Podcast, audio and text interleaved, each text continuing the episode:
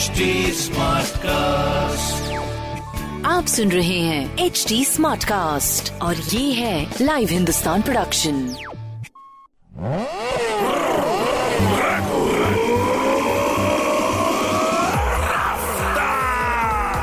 हाय, मैं हूँ आपके साथ में रघु रफ्तार। आप सुन रहे हैं लखनऊ स्मार्ट न्यूज। हर हफ्ते में ही आपको आपके शहर की खबरें दूंगा। सो पहली खबर आपके लिए, कोविड मरीजों की संख्या में बढ़ोतरी को देखते हुए मुख्यमंत्री योगी आदित्यनाथ जी ने विभिन्न राज्यों की सीमाओं से लगे जिलों और एन सी आर के जिलों में विशेष सतर्कता के निर्देश दिए हैं।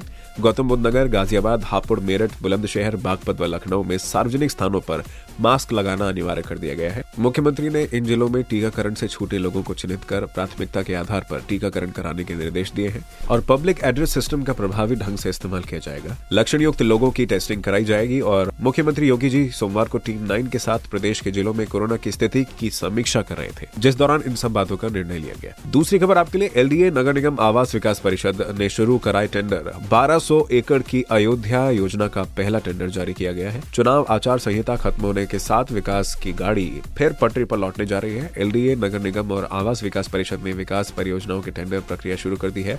जिनका टेंडर हो चुका था उनकी स्वीकृति फाइलें आगे बढ़ा दी गई है।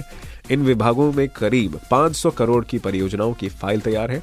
आचार संहिता लागू होने से करीब तीन माह से विकास कार्य बाधित थे। आचार संहिता समाप्त होने के बाद विभागों ने फिर रफ्तार पकड़ी है। तमाम बड़ी परियोजनाओं के लिए टेंडर की कवायद शुरू है और आचार संहिता से सबसे ज्यादा काम एल डी ए का प्रभावित हुआ था।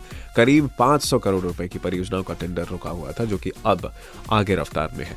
आवास विकास परिषद की भी विभिन्न योजनाओं के टेंडर नहीं हो पाए थे। सोमवार के बाद इनके टेंडर होने शुरू हो जाएंगे, यानी कि अब ये रफ्तार में है। साथ ही एल डी ए ने आचार संहिता से पहले बसंतगुंज योजना में प्रधानमंत्री आवास योजना के चार हज़ार पाँच सौ बारह मकानों के लिए टेंडर कराया था। इनके निर्माण पर दो सौ पचास करोड़ रुपए खर्च होगा और टेंडर के बाद आचार संहिता लागू हो गई। इसकी वजह से टेंडर मंजूरी नहीं हो पाए थे। अब इसके भी टेंडर स्वीकृति के काम जल्द ही शुरू होंगे।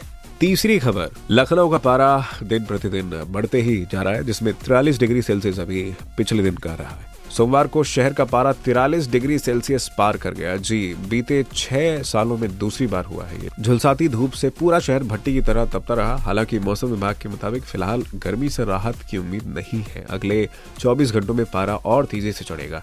ऐसे में आशंका है कि इस बार अप्रैल तापमान के मामले में अपना ऑल टाइम रिकॉर्ड तोड़ सकता है अभी तक का। सोमवार को अधिकतम पारा सामान्य से चार दशमलव छह डिग्री सेल्सियस अधिक रहा। ऐसे में जो शहर का हाल है वो ट्रैफिक में भी अगर देखें तो दोपहिया वाहनों की संख्या कम दिखी। ऑफिस आने जाने के वक्त ही सड़कें गुलजार हुई। सड़क पर चलने वाले महिला पुरुष खुद को छतरी, अंगोछा, दुपट्टे के सहारे धूप से बचाते दिखे। जूस, गन्ने का रस, बेल के शरबत के ठेले गुलजार रहे। और बीते चौबीस घंटों में न्यूनतम तापमान सामान्य से एक दशमलव तीन डिग्री अधिक, जो कि बाईस दशमलव पाँच दर्ज किया गया।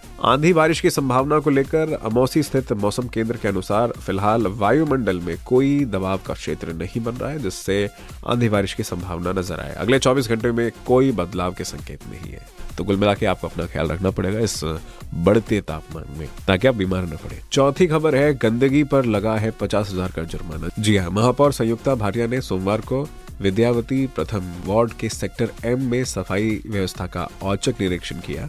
यहाँ नालियों में मलबा एवं कूड़ा जमा मिला। महापौर ने सफाई में लापरवाही मिलने पर सुपरवाइजर वीर बहादुर को कड़ी फटकार लगाई। नगर आयुक्त को कार्यदायी संस्था शार्क अटैकिंग पर पचास हजार रूपए का जुर्माना लगाने के निर्देश दिए। पांचवी खबर आपके लिए, कोविड से पीड़ित रहने वाले तमाम कर्मचारियों जिन्होंने किन्हीं कारणों से चिकित्सा प्रमाण पत्र नहीं मिला है अथवा नहीं ले सके हैं, उनको राज्य सरकार ने बड़ी राहत दी है। कोविड प्रारंभ होने से कोविड के समाप्त होने तक की अवधि के लिए अवकाश स्वीकृति के नियम सरल किए गए हैं।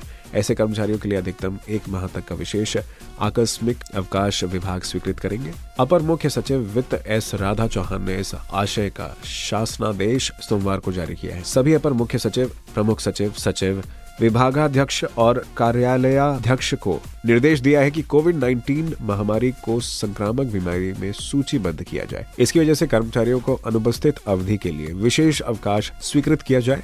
यह अवकाश कैलेंडर वर्ष में देय अवकाश के अतिरिक्त होगा, साथ ही साधारण अवकाश के साथ जोड़कर भी स्वीकृत होगा।